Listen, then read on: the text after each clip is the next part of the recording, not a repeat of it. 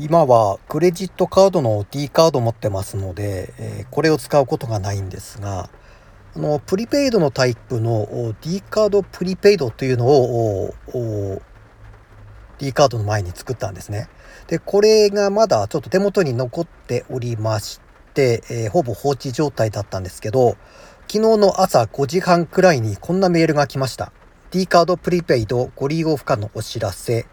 お客様がご利用の D カードプリペイドは残高不足によりご利用いただけませんでした。取引内容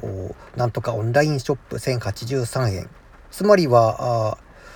僕以外の誰かがネットショッピングで1083円この D カードプリペイドから引こうと思ったけれども残高足りなくて引き落としできなかったと。いうことが昨日発覚しまして、え、寒気がしました。